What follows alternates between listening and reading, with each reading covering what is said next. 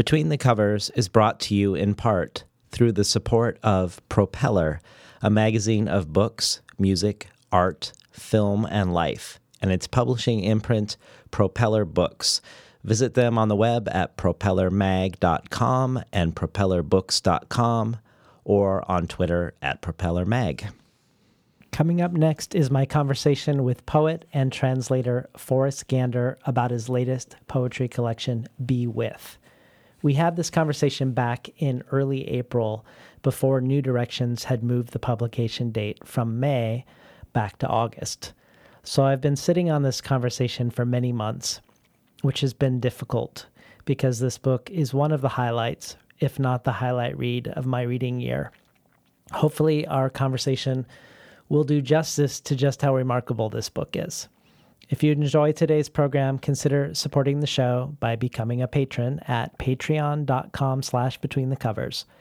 Jesse Ball's out of print illustrated collaborative book Vera and Linus is still available, as are some copies of Ursula K. Le Guin Conversations on Writing.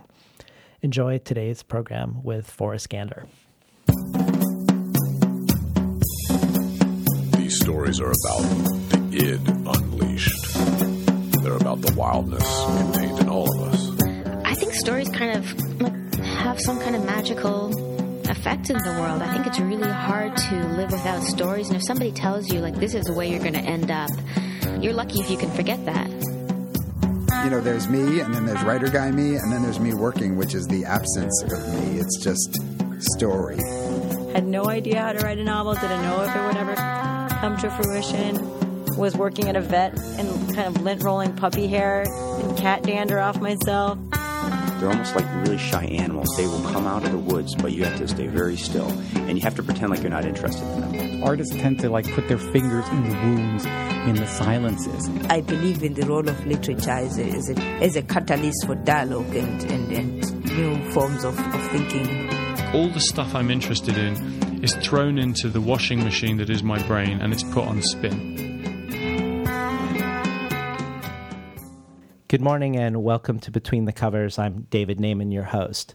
Today's guest is poet, translator, novelist, essayist, and editor Forrest Gander. Gander has a degree in geology from the College of William and Mary and a master's degree in literature from San Francisco State University, and he's considered one of the leading practitioners today in the field of eco-poetics. His books of poetry include Science and Steepleflower, Torn Awake, Eye Against Eye, and Core Samples from the World, all out from New Directions.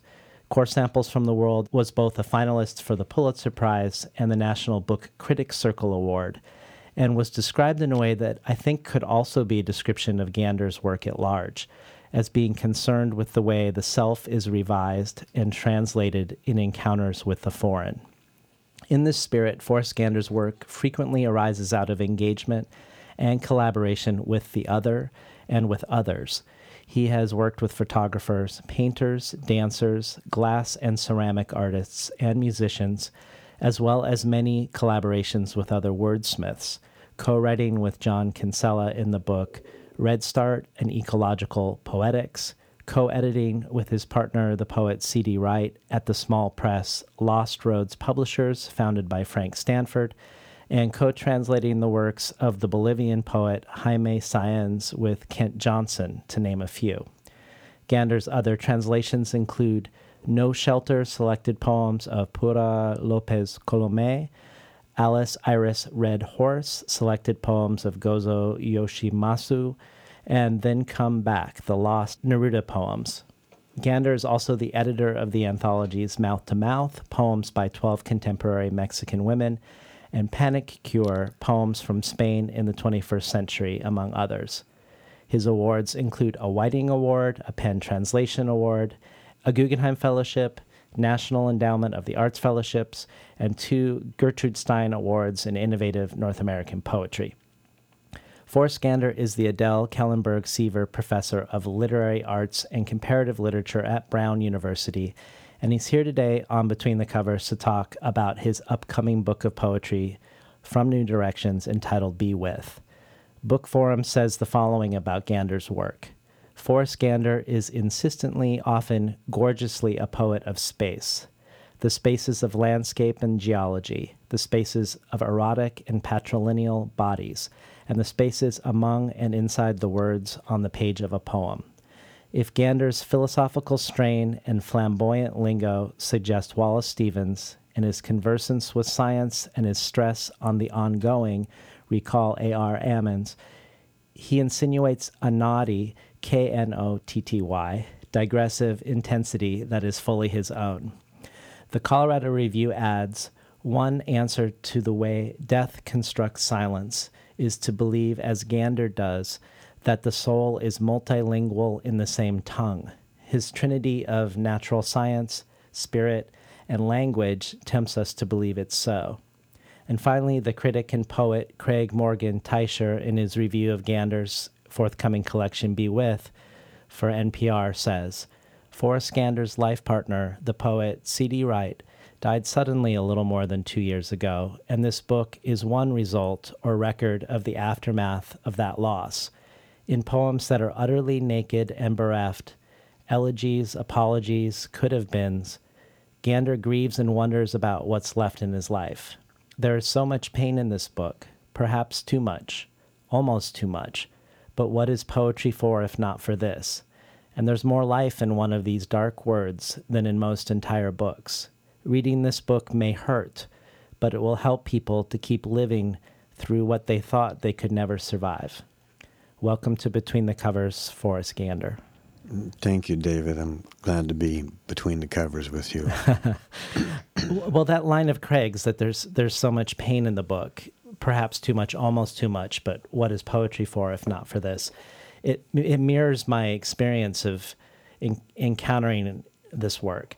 Um, when I read the poems, I have a strong impulse uh, not to speak afterwards, to be silent, or more accurately, I feel s- struck speechless by them, and it made me wonder how to begin the interview. And um, for if it was if I were to follow that impulse, I would just have you read poems and then play silence for for ten minutes after each poem. Um, but then I thought you've made you've you've made me feel this sense of being robbed of speech using speech, using words, and using language, and the mystery of that seems like a good a, as good a place to start as any. When you look at the first third of the collection, Be With, you see that your early poems seem to be pointing to this mystery between silence and language and the relationship to the unspeakable. In in Carbonized Forest, you have the line, "Here is the untranslation of the world." In in Epitaph, a deaf translation, and the script must remain hidden. In Beckoned, the line, "Grief sounds ricocheted outside of language," and in Entenderment, you reference a, a fourth century Chinese reversible poem that can be read 7,000 different ways and I would suspect is one of the most untranslatable poems in the world. And in the first poem, near the very beginning of the first poem, you, you ask, why say anything about death? So, so talk to us a little bit about this mystery between language and, and the unsayable and the untranslatable in, in Be With.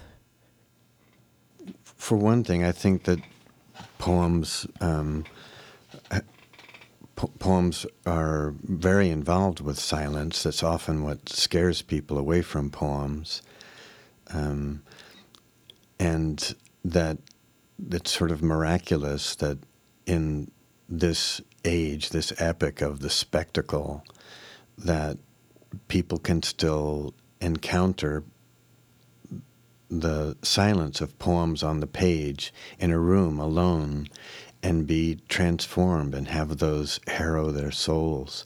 Um, that seems like one of the miraculous powers of poetry.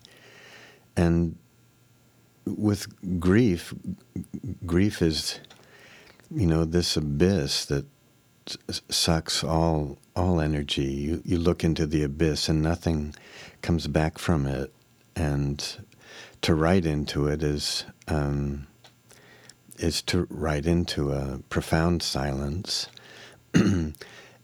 um, oh, it, it reminds me. Um, there's a there's a a great poem by a great Mexican poet named Jaime Sabines. I, I included in an anthology of essential Latin American poems called Pinholes in the Night.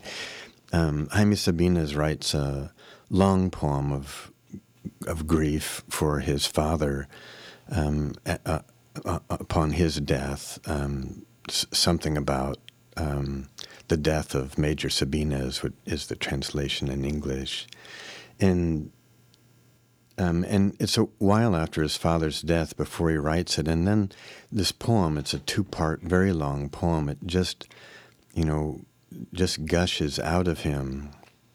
Be- because I think it's, it's almost like a, when poets are sick with grief, they, they vomit. And the vomit is, is a gush of words. And he says in that poem, he says, um, maldito el que, que crea que este es un poema. You know, like, you know, damn it if anyone thinks this is a poem, um, because it's not a poem in some sense. It's it's something that has just come out of him that he doesn't want to shape, that he doesn't want to turn into art or something um, pretty, because um, of how raw it is. And part of that rawness is the silence that comes out with it.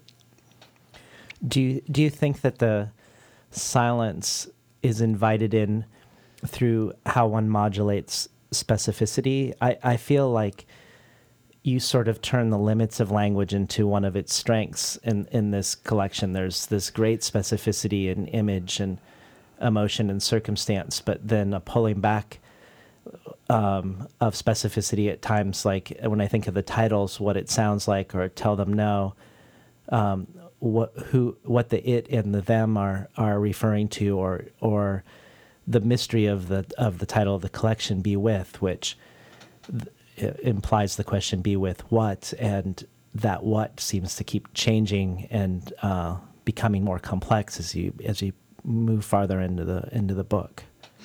Yeah. Um, the Be With comes um, directly from a, a, poem of C.D. Wright's, and um, but but what you say about that is really important to me because I think the, the self um, is only constructed in relationship, which is what's so hard about lo- losing someone who you've been in a relationship with for a very long time. Is that yourself is um, is a mutual mutuality. It's a collaboration at some point, and um, and to be cut off from that uh, is um, is profoundly disturbing. Um, so that's yeah, that's in something like be with and not naming the um, um, the agency that would be with you um, it does leave that open because I think we are n- not just a collaboration of engagement with a single person, but with a landscape, with a world, with everything that those terms of of what we interact with and how we're changed and um, and made in those interactions is is multiple well, the the collection opens with an epigram by the poet William Bronk, and I, I was hoping y- you would read it before we talked about him. It's a poem in its entirety, I believe. The the world. It is. Um, I love um, William Bronk. I was you sent me a little email implying that you knew him too. He's a poet who isn't read so much, but is for me as um, almost as important as Wallace Stevens, whose um, voice he he can sometimes sound like. Um, this is William Bronk's. I, I, invited William Bronk to come um, read at, at Brown University early in my time there, and he just didn't travel anymore for for readings. But his recorded readings are fantastic. Mm. I thought you were an anchor in the drift of the world. But no, there isn't an anchor anywhere. There isn't an anchor in the drift of the world. Oh no, I thought you were. Oh no, the drift of the world. This isn't the, the first time your poetry is engaged with his work. He has a, a two line poem called Compensation that goes, to live without solace is possible because solace is trivial, none is enough. And you use that line, to live without solace, as the title of a poem in an, an earlier collection. So I was just wondering if maybe you could expand a little bit about what about Bronk attracts you. Um, you, are I love your deep reading, um, David. Um, well, uh, for, for one thing, Bronk's relationship to silence, the silence in his poems, one feels very strongly.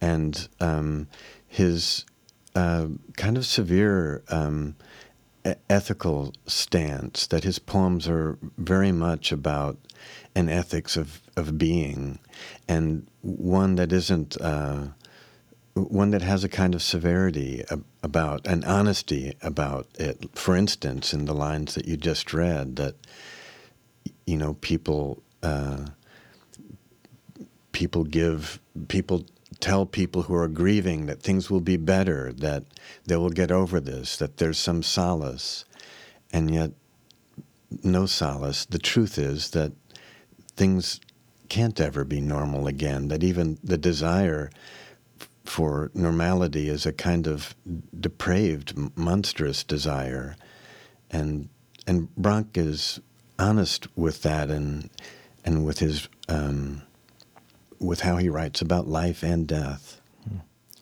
Well, I mean, this is one of the great pleasures of of of preparing for this interview was discovering him actually. Um, so my email to you gave you a false impression that I have a long history with him, but I only had encountered him in any significant way as a cameo in Ben Lerner's novel 1004, where he, he plays a small role. Um, but in investigating him further, uh, I, I, found all these articles wondering why he's not more read, um, philosophizing on it, and uh, also looking at his thoughts on on language's relationship to reality that felt very resonant with some of the questions we're raising, and even some of the questions that I hope to discuss later about ecopoetics.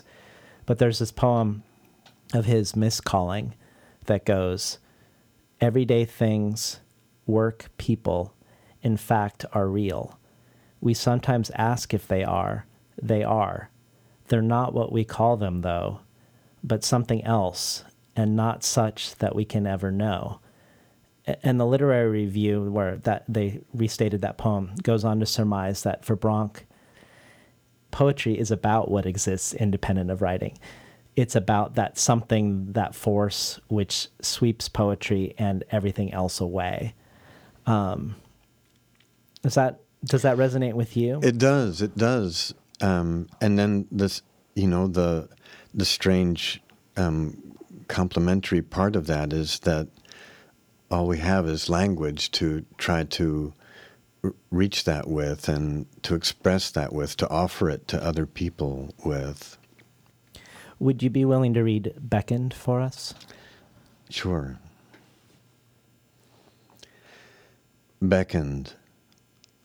At which point my grief sounds ricocheted outside of language, something like a drifting swarm of bees at which point in the tetric silence that followed, I was swarmed by those bees and lost consciousness. At which point there was no way out for me either. At which point I carried on in a semi coma, dreaming I was awake, avoiding friends and puking, plucking stingers from my face and arms. At which point her voice was pinned to a backdrop of vaporous color at which point the crane's bustles flared, at which point, coming to, I knew I'd pay the whole flagpole fare. At which point the driver turned and said, It doesn't need to be your fault for it to break you. At which point, without any lurching commencement, he began to play a vulture bone flute. At which point I grew old, and it was like ripping open the beehive with my hands again at which point I conceived a realm more real than life, at which point there was at least some possibility, some possibility in which I didn't believe of being with her once more. We've been listening to Forrest Gander read from his upcoming collection, Be With. This may be the poem I come back to the most in the collection. And I, wanted to use it as an entryway into questions I have about marrying an eco poetic approach to art with a subject that is intensely personal, interior, and subjective. In in Red Start, you and and John Kinsella lay out some of the defining characteristics of an eco poetic approach, and, and they include a dispersal of ego centered agency, a stance of self reflexivity, where the poem does not originate in the self, but within the landscape to which it is given back, a rejection of any attempt to gather the world into some kind of unity and permanence in favor of an encounter with the world marked by what you call entropic fluctuations, among many, among many other defining characteristics. But this poem and, and many of the poems in the collection take an emotion, grief, that feels so deeply rooted in individual selfhood and creates a language of otherwood, otherhood to express it. And I'd love it if you could speak to that a little bit for us. I'm I'm not sure that I, I, that I can that I'm far enough away from these poems to be able to to do that. I know that um, I I haven't written poems in the way these poems came to me uh, since I was um, you know a teenager, where these just gushed out of me, and I didn't have an audience uh, in mind. I, I I didn't even have expression in mind. I just, um, you know, because I've lived in, in, in poetry for almost all of my life, that's the form of my response to the world. But I think that um, grief is something that everyone has in them, that even the, the grief of the imagination of their own mortality, of their aging, of all the things that we lose, that we manage to keep a, a rein on uh, to live normal lives, but that when someone sp- speaks of grief, it reaches something that all of us have a, a chord that's deep in, in everyone's solar plexus. Well, one of the things this one poem Beckon reminded me of was a story that Rikki Ducornet tells in, in one of her essay collections when she's one it's about one of her first memories. She's learning the alphabet in a picture book and each page is A is for apple and B is for bee. And she's reading in the grass and she sits on a bee by accident and is stung. And this is a revelation because it somehow collapses the the distance between the signifier and the thing that B is for B, but B is also B at the same time. and, and, I wondered about your thoughts on language in regards to our relationship to the non-human other. On the one hand, I, I think of language like a scrim across reality. For instance, when William Bronk says, landscape is metaphor and only metaphor, but oh, I have loved it so. But on the other hand, I think of this du- Ducornet experience, and I find it very attractive. And and also, I'm going to read a little, just a little snippet of something that CD said that feels kindred to the Ducornet experience. Also, she said, "Writing for me is a thing delicate as love." And in love, one struggles to be a newborn, to be without attributes, like snow nobody has walked on, prelapsarian, also to be mutable, like a river, Thus, with one rivery flow of words after another, I write. To rise above one's own failures, to wrest hope from the next disappointment, to feel clarity and happiness, the great rush to participate in the odyssey of language, to take up the leaky pen of a long life, to lie down with our rich friend Silt. In writing, bad thoughts and feelings slither away one by one. This is my breviary in those words, I feel language is a portal, not a scrim, a portal toward fellowship. That is, or can be, our, our almost like our bird song, our our most natural and and vital of sounds as humans. So, I, I wanted to just throw that weird conundrum back uh, in your court and and hear your thoughts on that. Well, um, between you and CD, um, that was so um, be- beautifully expressed. I I think that um, the shift in you know, to, to connect it to ecopoetics or, or just to um, the 21st century, that our, our sense of being in control of everything, of um, that God said, go master the earth, master the creatures of the earth. Um, we don't believe in that sense anymore. And that um, language, which has been used as a very logocentric way of controlling um, our view of the world and of taking possession of the world, um, you know, the subject through the verb controls the object. Um, a, um, a lot of us don't believe that's a very healthy way to live in the world, and that that kind of attitude towards um, towards being um, leads to um, terrible things, and and so that sense that you're talking about also of, I mean, we we we don't control. We're born into a language that precedes us and that helps shape our mind, just as we're born into an environment that does that. And language and language is an environment. It's part of an environment that shapes us. And so, what CD is saying, and I think what you are too, and and what John and I are saying in the in the book about ecopoetics is that poetry can happen as um, like a jazz improvisation that you don't come to it with um, with answers. You come to it with um, questions, responsiveness, um, whatever talents you have, um, but that are engaged um, in a tremendous listening uh, into that otherness, and it's it's that back and forth.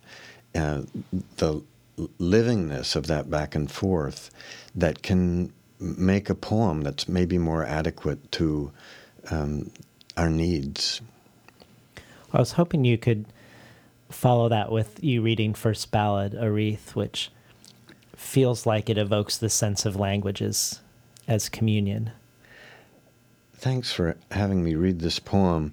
This this poem is um, started out as a translation of uh, of a poem by Juan de Yepes, who's better known as Saint John of the Cross, um, and um, and then became transformed after um, after CD's death, and it's the most um, unlike all the other poems in the book, and in some sense the most abstract, um, and I'm I'm hoping that it works partly because of the way the rhythm and the caesura in it work. There's a caesura all down the middle of the poem, which is this absence that the two sides are are are reaching across, um, and that also seems connected to grief, w- which is this wound.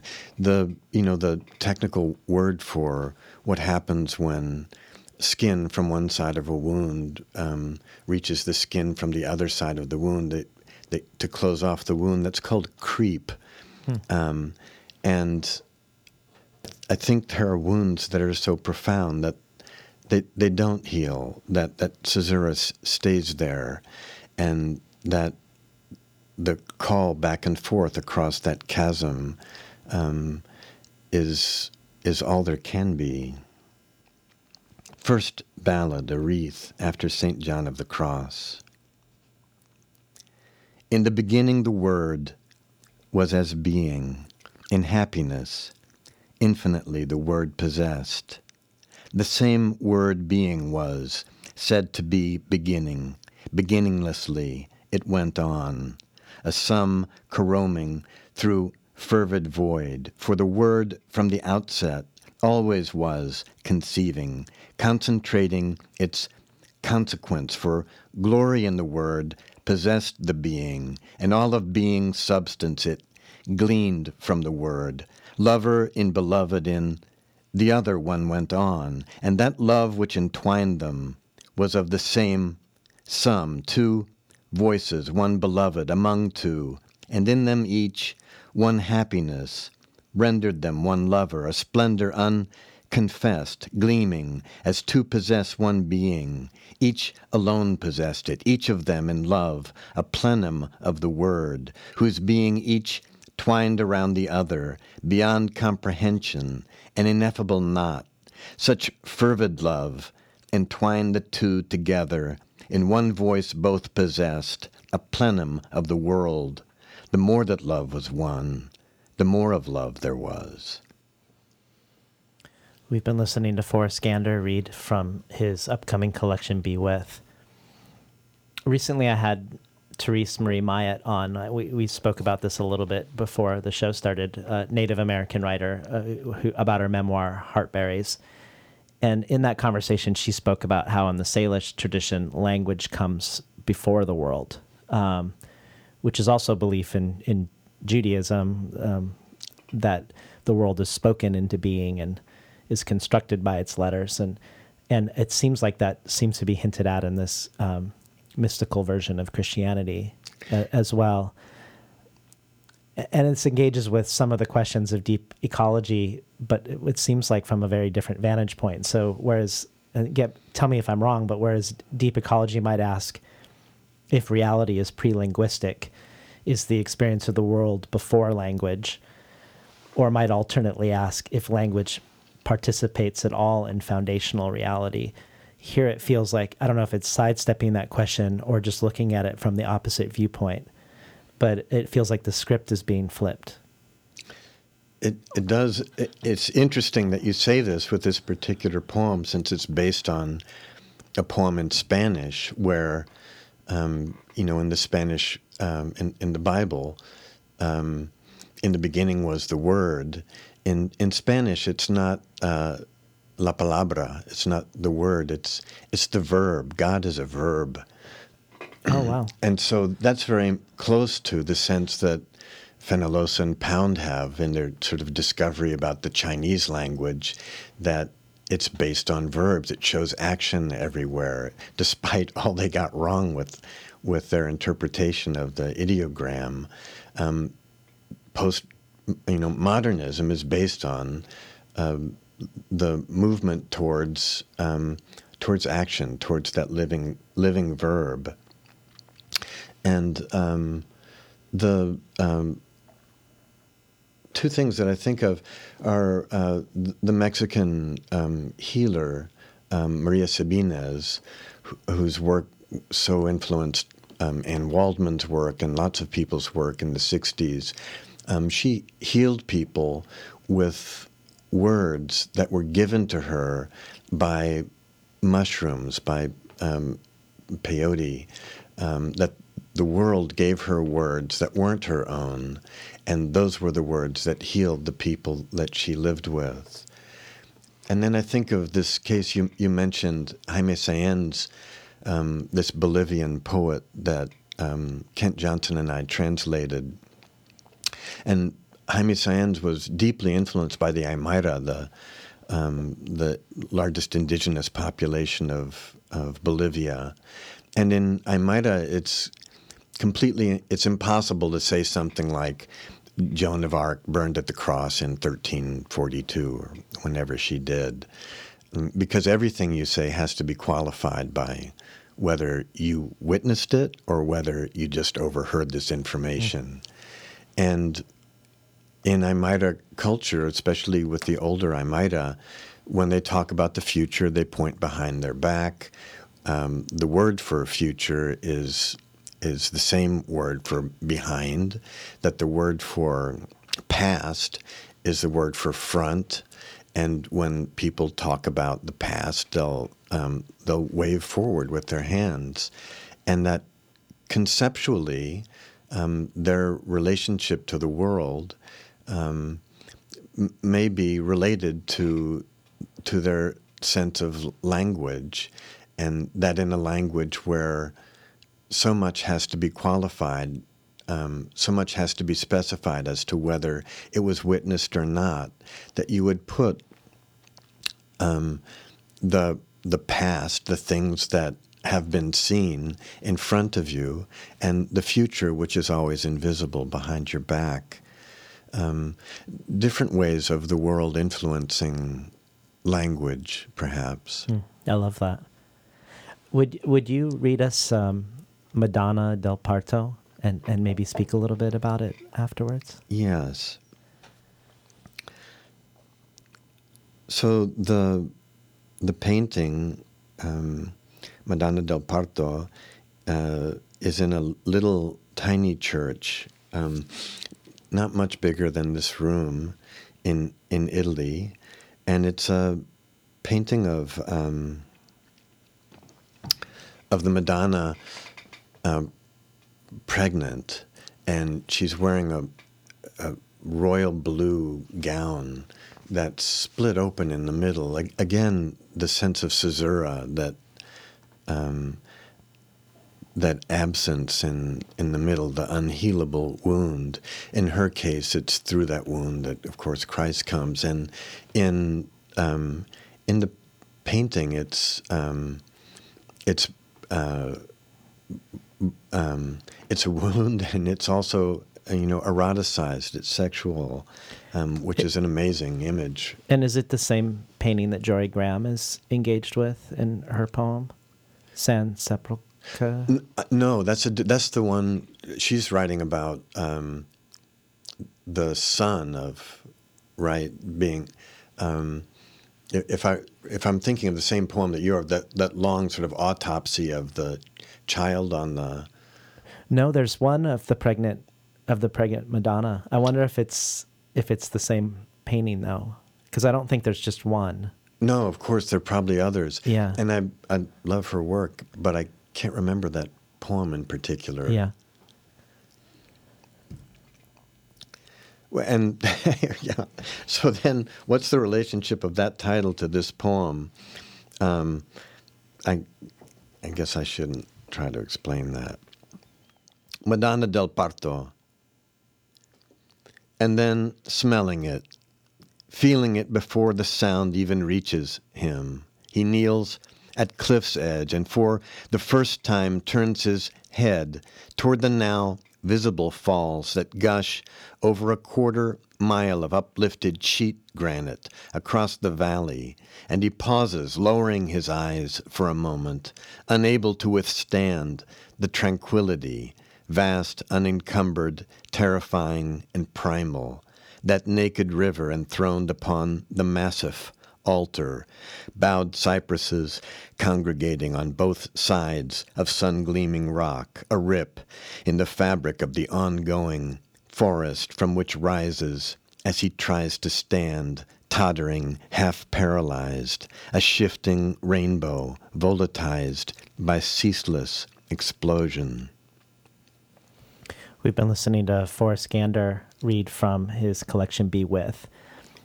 I'm curious about your origin story as a poet and how it relates to this question of death and loss, to why a poet might be drawn to the Bronk's line to live without solace.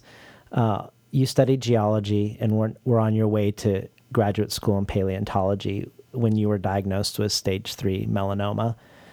Um, if I understand correctly, you had your spleen removed and some lymph node chains removed, and that this experience prompted your pivot from science to art. And I, I would be interested to hear what about this experience, this brush with premature death, led you to poetry. Uh, I resent that you've been in touch with my doctors about all these details. But no. Um, well, I, I'm.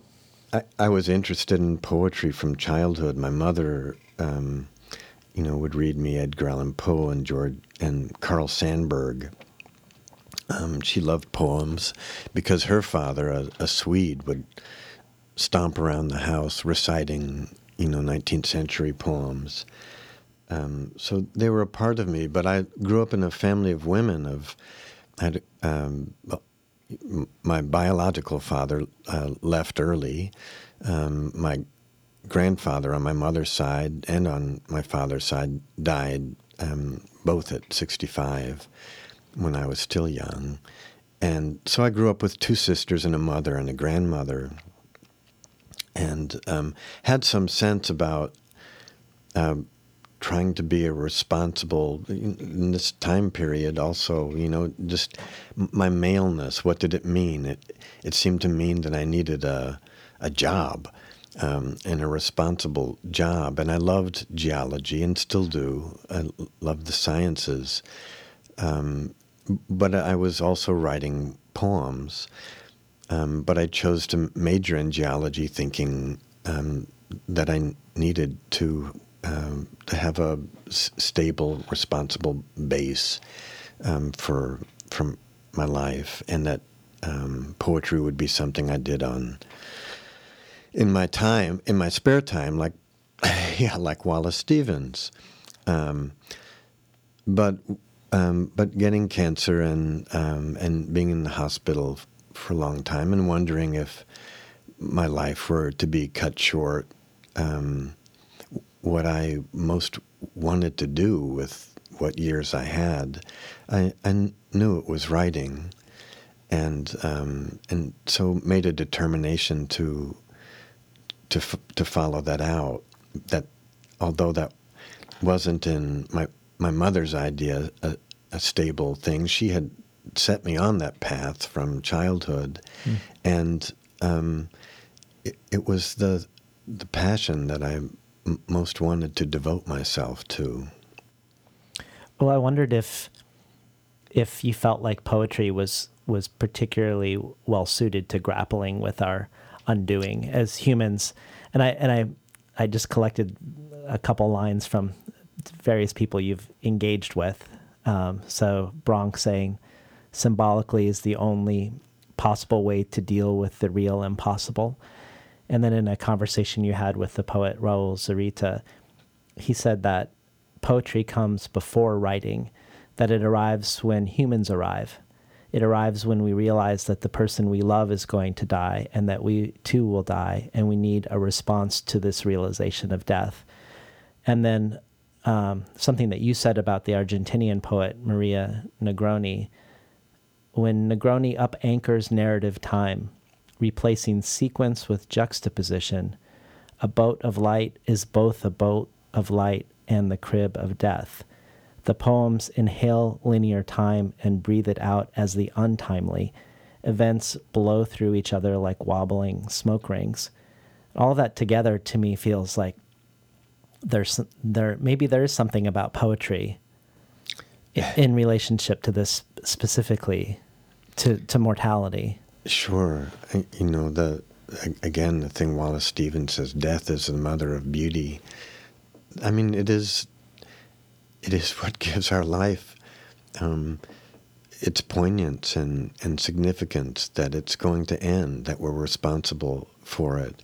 And the mystery of what happens afterwards is, um, is something that's uh, obsessed every human culture um, and it, also, it seems like I think every human culture that's been studied have had three things in common that they generally have some laws against incest, and that humans treat the dead with some special deference. And in every culture that's been studied, there's poetry, yeah. some kind of poetry. Um, I think it's really um, deeply a part of our um, our our sense of being. And then this uprooting or up anchoring of narrative time that you you talk about uh, about uh, the Argentinian poet Maria Negroni. Uh, um, and replacing sequence with juxtaposition that that feels like some sort of disturbance of story feels like that may be part of it I, I, I or I wonder if that's part of it. Obviously, uh, there are great narrative poems. There are great narrative poems and and um, and and great narratives in fiction, but that seems like one way of considering our relation to reality or constructing a, a sense of reality, and not always the one that feels most real to me. That um, often like everyone listening to this right now is also thinking of other things, you know, is driving or is um, thinking about their day or being aware of the way the light is coming through the windshield or the window that um, that it's the juxtaposition of those things that creates any um, given moment of experience and that poetry is one of the most uh, capable um, modalities for um, for articulating that. Well, you have a poem that both asks an existential question about juxtaposition and, and seems to also be employing juxtaposition. Um, would you be willing to read uh, what it sounds like? What it sounds like as grains sort inside a schist, a woodland indicator called dark dog's mercury, river like liquid shale, and white tipped black lizard turds on the blue wall, for a loss that every other loss fits inside, picking at a mole until it bleeds, as the day heaves forward on fake determinations. If it's not all juxtaposition, she asked, what is the binding agent? Creepy always to want to pin words on the emotional experience. Azure Hoplia cockchafer, the caddis worm, the bee louse, blister beetle, assassin bug. The recriminations swarm around sunset, when it was otherwise quiet all the way around. You who were given a life, what did you make of it? In in the discussion about this poem in the in the poetry magazine podcast, they they talk about how each of the lines feel almost aphoristic, like they're floating and they're they're juxtaposed, which when you when you actually explicitly ask the question, if it's not all juxtaposition, where what is the binding agent, seems to to direct the question at the poem itself. I couldn't I couldn't help but presume that the she who asked is was CD, but but tell us a little bit more about this question arising in this in this particular poem and and and this form. That that's the I think what um, the demand that poetry makes on a reader, which is different than the demand that fiction makes on a reader, is um, is more involvement in determining um, how a poem means, and not determining logically that the poem means X, Y, Z, but to determine how the poem f- feels, how its meaning feels inside of one. Um, and so, um, whereas, you know, fiction usually has a plot that um, begins, that reaches a tension point and has a conclusion, um, poetry can put into play. Uh, um, and again, this gets back to that sense of an eco poetics. Um, it can put into play multiple simultaneous events, considerations, um, images, textures of language um, that the hungry reader is involved in in um, in processing and metabolizing uh, f- for the poem to have meaning, and that involvement. Um, especially in, in this time where so much is flashed at us and that so much of uh, sensual um, ex- experience is um, is a, a, kind of a visual blast, um, and where we sit and passively receive TV or movies or or um, or videos, that this is a different kind of um, involvement that that summons a more active response from its participants. Well, when I think of that question posed, uh, if it's not all juxtaposition, what is the binding agent? It makes me think also of some of your writings about phenomenology, um, particularly the term that the phenomenologists use, intersubjectivity. And I, I wondered I wondered if intersubjectivity was kindred to the idea of interdependence that you see in Buddhism and also some ecological thought. But either way, I was just hoping maybe you could speak to um, intersubjectivity, e- either philosophically or what what its aesthetic implications might be. Yeah, I like the connection that you make also between um, the sort of phenomenological um, intersubjectivity and, and the Buddhist sense of uh, relationality. The you know the big turn in in philosophy, continental philosophy for me is that turn from Descartes saying "I think, therefore I am" to Husserl saying um, all of your thinking is already engaged with the world. You can't just be somewhere thinking that we're in relationship from the start.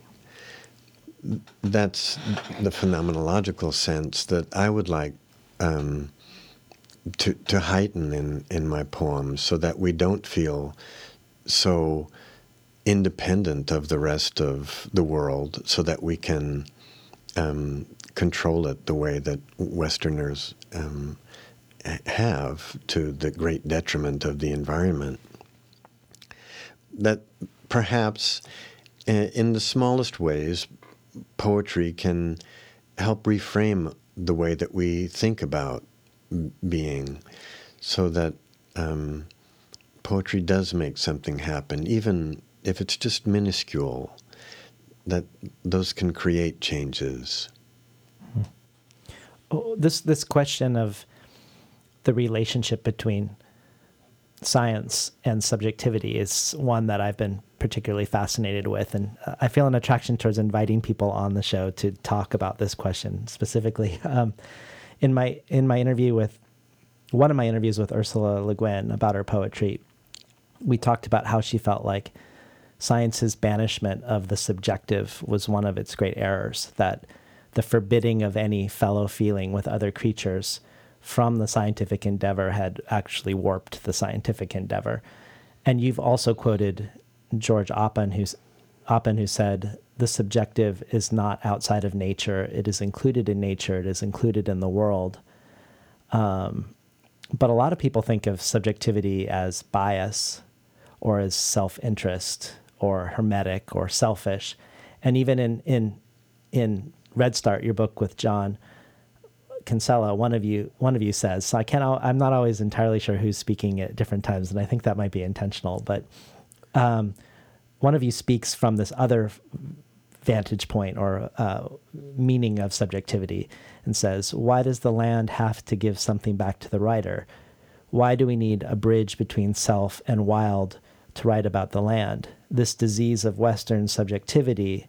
this defense of the natural world because it has so much to give us, grant us, return to us, reward us, or affirm us, is the final sliver of aesthetics that would guarantee the hobbling and dilution of any poetic resistance to the killing of the land itself.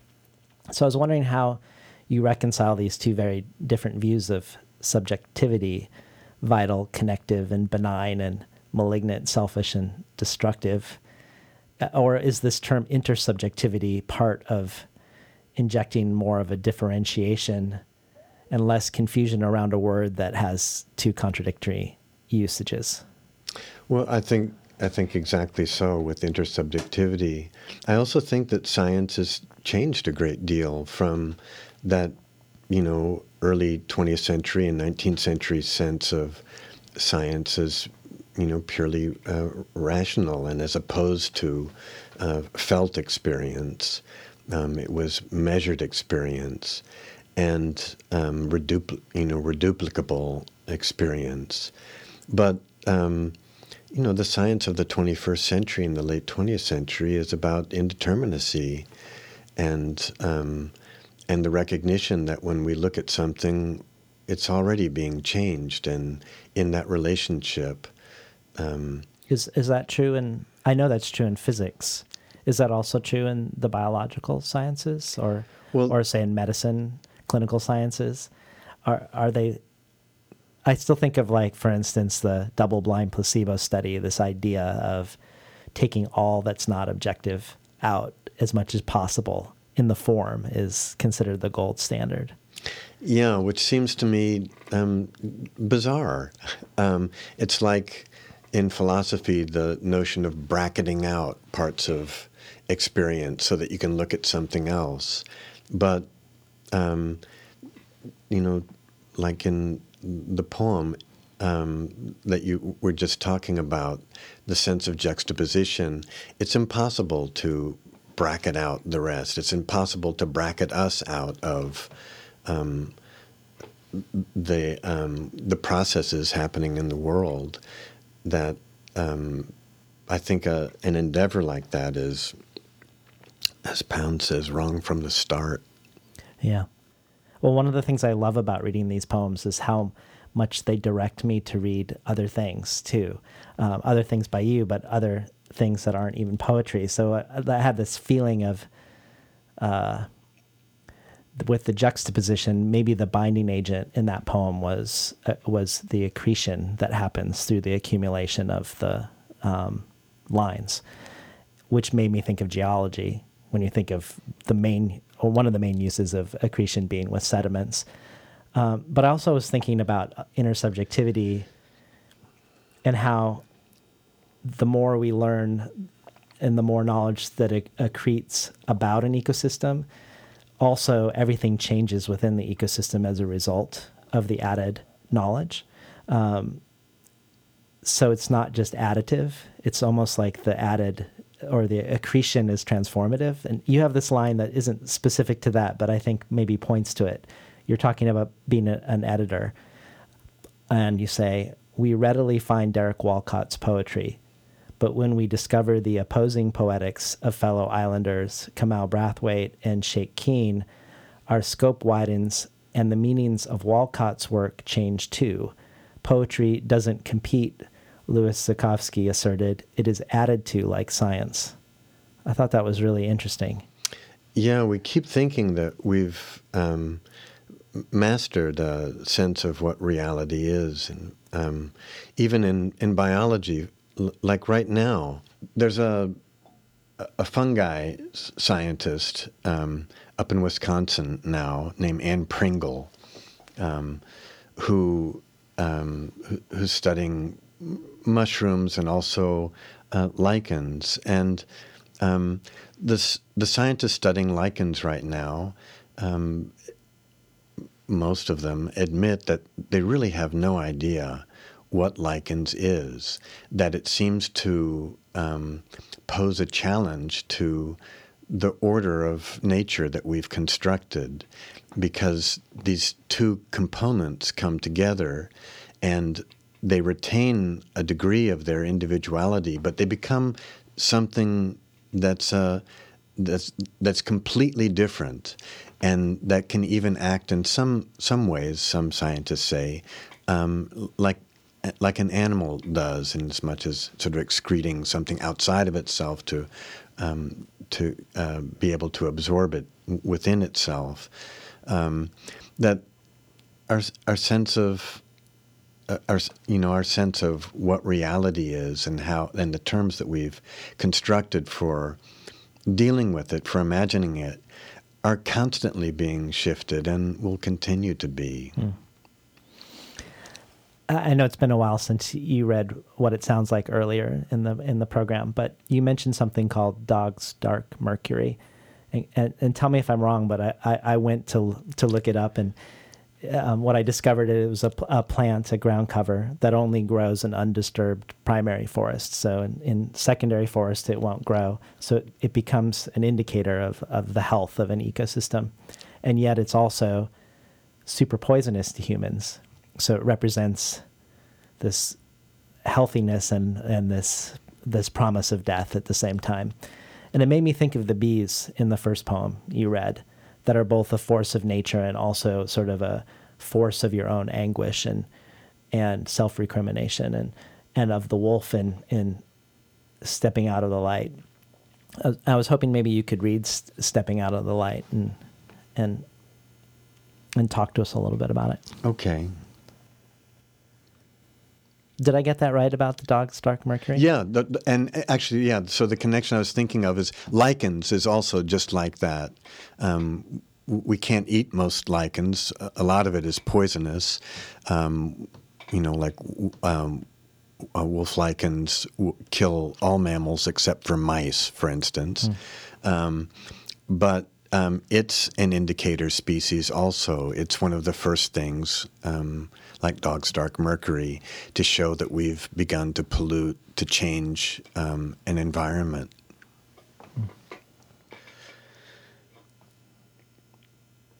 Stepping out of the light, bleaching the spaces between each trunk, fog delineates from a vast of green the silhouette of each pine on the slope. Maybe it's like that, only all along it was obscured by what?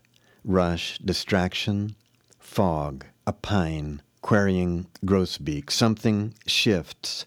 You find yourself in another world you weren't looking for, where what you see is that you have always been the wolves at the door, left ajar, gaping, your own door, and you burst in as the mangler, you gouge out your right eye, which hath offended, and you burst in as the great liar, gorging on your own flesh, and as won't let go, who shed shreds your tendons, gnaws your femur. You can't stop bursting in, coming upon yourself alone, vulnerable, in the privacy of your dying, bending to pick up with a tissue a crushed spider from the bedroom floor half sensing in your solar plexus the forces of that which cannot yet be sussed, discovering yourself once again already to have been inside something, like an equation with a remainder, a deodand, a reminder of the impossibility of reconcilement. To what? Once again, Forgive yourself, they say, but after you forgive what you have lived, what is left? You can't set aside the jigger of the present from the steady pour of hours, or even differentiate trails of ants scurrying through some massive subterranean network from the shredded remains of a galaxy backlit by star glow. Time to close the door, you think, but your face is changed. So many crow's feet. You must be on to the next stage, in which you begin to recognize your mortal body that nexus of your various holds on the world, as repository of everything you didn't know you took in, human and not, all of it charged and reactant, which accounts for the trembling in your hands as now you discern the body of your body, like a still hanging bell that catches and concentrates each ghostly, ambient reverberation. We've been listening to Forrest Gander read from his collection Be With. I, I, want to pivot to talking about collaboration um, and, and, what some of your impulses or motivations toward um, so much of your career being defined by collaboration. I have my own theories but I would love to hear yours. Well, it's interesting because um, you're a collaborator. That's sort of um, your art. Um, you you have a kind of score that you're starting with, but you're open to changes, to adjustments, to um, to dealing again like an improvisatory jazz band um, with what's happening in the moment that it's happening. Mm-hmm. Um, so you may be um, you know, more um, expert at talking about collaboration than me. But for me, it, it models a, a, a, a social possibility of, you know, getting rid of the ego, the sense that you control everything, and um, and um, making yourself vulnerable, open to um, to input which you're not in control of, but that can open up things inside you that you wouldn't have brought to the to the fore otherwise, um, and so it ex, it's it is capable of expanding um, one's own repertoire and maybe expanding one's own sense of what it means to um, to be human. Mm-hmm. That we're expanded in inside the imagination and inside um, the um, the engagement with the imagination of others. That makes me think of uh, my discussion with Eliot Weinberger about translation, where he talked about up until mid century, mid 20th century, almost every significant poet was a translator in the United States of American poets, and that now it's extremely rare. And I, I, think of that because of you talking about um, being open to inputs that are beyond our control, and then thinking about him talking about how a, a community can't stay vital or or revitalize itself without these inputs through translation. So, without engaging with these other traditions and, and bringing them in, does that seem connected to you? No, absolutely. Yeah, I think you know language becomes dead unless it's changed, and we see in all the dramatic moments of literary history, um, writing changing through translation. You know, it's Chaucer's ear um, for the the French Alexandrine that helps change. You know, that helps move English poetry from tetrameter to iambic pentameter. There's both the um, the the private act of in translation where I think, and Eliot Weinberger is one of the best people to read about uh, about translation, what he's written. And one of the most delightful things he says, because I've taught translation, and there's lots of people teaching theory of translation who, you know, aren't notable writers or translators themselves, but love the theory. And Eliot says, you know, at, at, the end of the, when you get down to the lick log, he doesn't say that, that's CD um, Wright with their Arkansas. Um, phrasing. When you get down to the lick log, um, the the theories are beautiful, but um, they have nothing to do with translation. There's uh, there's the you know theories of thermodynamics, and then there's cooking, and um, and uh, there are poet translators who I really admire now. In fact, there is a translation of that. Um, uh, infinite poem that you that Chinese the um, I think it's a, a, seventh century Chinese poem. Um, it's uh, w- by a woman, interestingly, um, which gets left out of sort of uh, the history of Chinese poetry until it's recovered. But David Hinton, a poet and a wonderful translator, has translated uh, that that poem.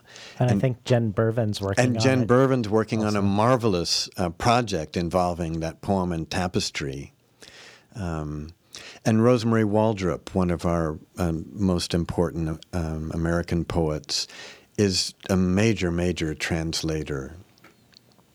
And for me, the act of translating has changed me. It brings in, um, it brings into me uh, um, the music of someone else's mind, and that expands the music available to me.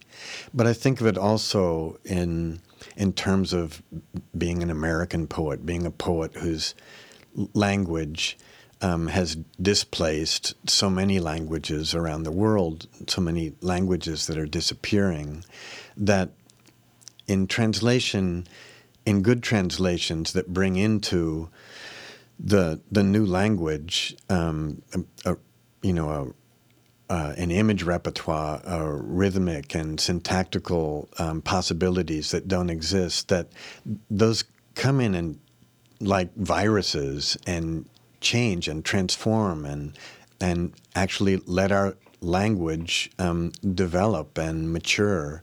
Hmm. Um, and that it's important that both a, an individual sense for a writer and um, and in terms of language as a whole. Well, we've talked a lot about.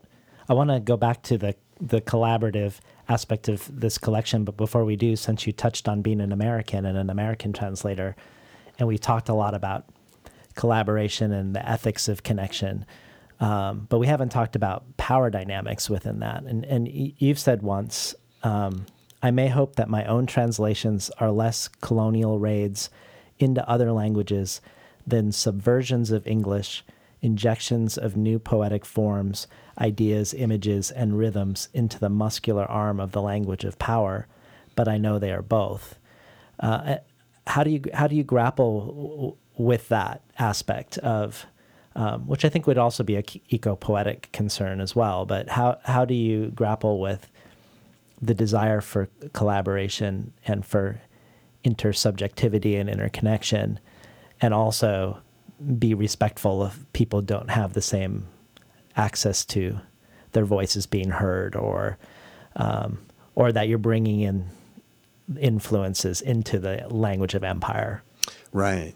So, right, one of the one of the arguments about translation is that it can be a way of um, mastering uh, the other language, of controlling it, of putting into our language so that we own it and have sort of taken it away from this other language. Um, there are f- few writers that I've met, however, that wouldn't like to have that don't like to have their um, their work uh, translated, and um, I think that um, our notions of translation have changed a great deal since uh, the days when all poems that were translated were translated into rhyming quatrains in English, no matter that they were you know Chinese poems or or Japanese poems or poems with completely different forms that translators are much more conscious um, ethically about um, their responsibilities. And so I, I uh, approach um, tentatively like a snail with those horns um, that you know touch and retract. I I want to be very sensitive to what I'm doing with language, and um, and I want to respect the difference of that other language and to be able to hold that in a translation. So, so backing up to the collection Be With, it actually has a remarkable amount of collaboration or histories of collaboration in it. Um, an early version of one poem with a, a, glass artist and a ceramicist and C.D. Wright, uh, and then a collaboration with the filmmaker Gus Van Sant and the the longest poem uh, or a version of the longest poem, and then a series at the end that's a collaboration with a photographer. Can can you talk a little bit about how how these different forms are entering this collection? Um, I can, um, of course, I can, um, and in the case of uh, the Gus Van Sant, it was his uh, actually paintings um, and and my poems that went with the paintings, and um, in the case of Michael Flomen, this Canadian uh, photographer who puts out uh, at night sheets of photosensitive paper in creeks in the Canadian forest, so that starlight. Um, uh, creates patterns on them, and so do little fish and minnows swimming around on them uh, kind of eco poetics of, of photography. Um, all of those collaborations took place before um, um, before this tragedy befell me, and um, and all the poems changed after that. I went back to them, and they became something else uh, other than what they were um, to start to start with, and I, that's that sense of poems like translations never being finished. There was a real sense f- for me that when we arrive at the the last section, the littoral zone, L I T T O R A L, um, that we sort of step away from the personal narrative and that we're in a, a, a place that's questioning, that feels less, strangely less human, and at the same time is questioning human perception at the same time. I don't know if that's touching on something that you intended, but standing on the shore and and observing and wondering about meaning making in relationship almost literally to the eye yeah, those those photographs of Michael Flomen um, cause us to question. We, we can't quite figure out what dimension we're looking at, whether it's um, whether it's large scale or whether it's really small scale, and so that brings into question, you know, and they're dark and they're black, and again, sort of looking into the abyss and and um, and trying to come back with something from there, or f- finding that it sucks out of us this this response. So those poems are um, at the very end are more abstract, but still wrapped around um,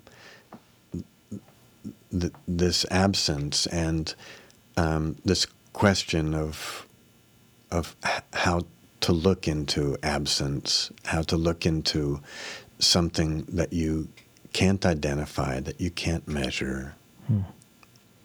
Well, I'd, I'd like to potentially end on a, probably an unanswerable question. Um, with all of these questions around decentering the I, the evocation of inner subjectivity and, and fellow fe- feeling um, in one's poems, it, it, sort of suggests the hope, at least, that um, modeling this in your poem can encourage changes in the world.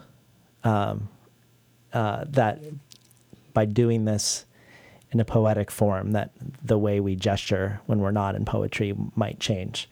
And you, you in Redstart again with John Kinsella, you, you, you look at both sides of this and don't try to reconcile the contradiction. For instance, you say, it's interesting to consider classical Chinese poetry, which, with its absence of personal pronouns, simultaneous but non hierarchical meanings, indeterminate term relations, and linkages between the natural world and the world of human emotion, perception, and experience. It satisfies many eco-poetical aims. Yet the Chinese have a long, pervasive history of what the Western world calls animal abuse and environmental degradation, not to mention a deeply hierarchical social structure and oppressive political regimes. But then, not not long after in the book, we're getting um, the work, the field work of Daniel Everett with the grammar of certain tribes in the Amazon and what you mentioned around the Aymara in, in Bolivia, and really clear examples of the ways in which the structure of, of sort of the grammatical world is is reflecting back into in this feedback loop with the way people are moving in it. Um, having grappled with that yourself, do you do you feel like you're closer to one of those? than the than the other? It's it's um, like that question. Is it um, that Merwin asks uh, uh, when he's a young poet about um, how how you know if a poem is good, and I forgot who the interlocutor is, um, who says if you have to know, don't do it. Um, that we never know um, how um, our acts or our words are going to be used by others, what effect they'll have. It can be very different from our intention. Um, but that doesn't mean that we can't struggle still to um, struggle with an ethics of intentionality, with a purpose to present possibilities of perceptual difference that we might get out of ruts of perception. And that the the struggle is is is all we have, um, and we um, and we don't know what effect it will have. Well, what about um, when we think about the effect on you of of creating Be With and now moving on to other uh, artistic pursuits? Um, though I imagine it's probably not that discrete in reality between various projects. But do you find yourself in a similar place still in the other things that you're working on, or or is there something about bringing the book to an aesthetic completion of sorts or endpoint uh, that your inquiry has shifted? So there's there's a is it um, Peter, the wonderful art critic, uh, writes for um, the New Yorker. Peter, it's not Schnabel, but I'm not sure. It's like that. We'll have to. Peter, my friend Peter, the art critic, um, quotes a uh, quotes an artist who says that when you see bad art, your response is, wow, and then, huh? And when you see good art, it's, huh? Wow. It's that, huh moment um, that I think separates um, Im- important art from um, from facile art, and I I feel like I'm I'm I'm always in that huh area, and that um, whatever I write, it was a long time before I could write anything. I, you know, I went for a year and a half um, without without writing anything, barely able to uh, to, to function really. Um, and I I don't um, I know that everything that I write after um, after Be With um, is is um, is going to be involved in, in in grief. I don't have that much longer on this planet. Um, I'm not going to outlive this moment, and um, I wanted to say something about poetry too, but I, I think I've lost my, my focus, David. That's okay. I don't know if it would be strange. I mean, I thought of potentially having us end on you reading someone else's poem as as this as a No, gesture towards what we're doing. Yeah, yeah. But I also don't know whether this poem, again by William Bronk, is is tonally the right poem or not. But I thought it was a strange poem. It's called "The Tell," um, because it feels full of psychic pain, but it but all of the words feel very positive at the same time. I don't. I- I'm going to show it to you, and if you if you feel like that would be a strange way to end, I totally see us going somewhere else. It's great. This is part of your, yeah, good thinking. But um, So David's suggested that I might read this poem called The Tell by William Bronk. And it's a brilliant suggestion and part of our own collaboration here together. The Tell by William Bronk. I want to tell my friends how beautiful the world is, not but what they know. It is terrible too, they know as well as I. But nevertheless, I want to tell my friends. Because they are, and this is what they are, and because it is, and this is what it is. You are my friend. The world is beautiful. Dear friend, you are. I want to tell you so. thank you so much for being on the show today for us. Thanks a lot, David, for your wonderful, deep intelligence and for for your reading and poetry. We were talking today to poet and translator Forrest Gander about his upcoming book, Be With from New Directions. You've been listening to Between the Covers. I'm David Naimon, your host.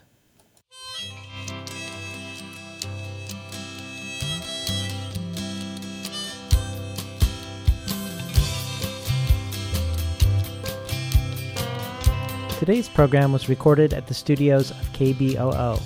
Volunteer powered, non commercial, listener sponsored, full strength community radio from Portland, Oregon, found at kboo.fm. More of Forrest's work can be found at forrestgander.com. And Forrest Gander will also be adding a new unpublished poem, Twice Alive, to the Patreon bonus archive. Twice Alive arose from a collaboration with Anne Pringle, a lichen and fungi scientist, Emily Arthur, a Native American artist, and Lynn Keller, a literary critic. Twice Alive will join readings by Carmen Maria Machado, Vicky Now, Terese Marie Mailhot, Molly Crabapple, Chelsea Hodson, Sheila Heti, John Keane, and others. And you can find this at patreon.com slash between the covers. Finally, I'd like to thank Imre Lodbrog and Barbara Browning for creating this outro. Their album, Imre Lodbrog, A Sapatita Me, can be found on iTunes. And Barbara Browning's trove of ukulele covers can be found at soundcloud.com slash Barbara Browning.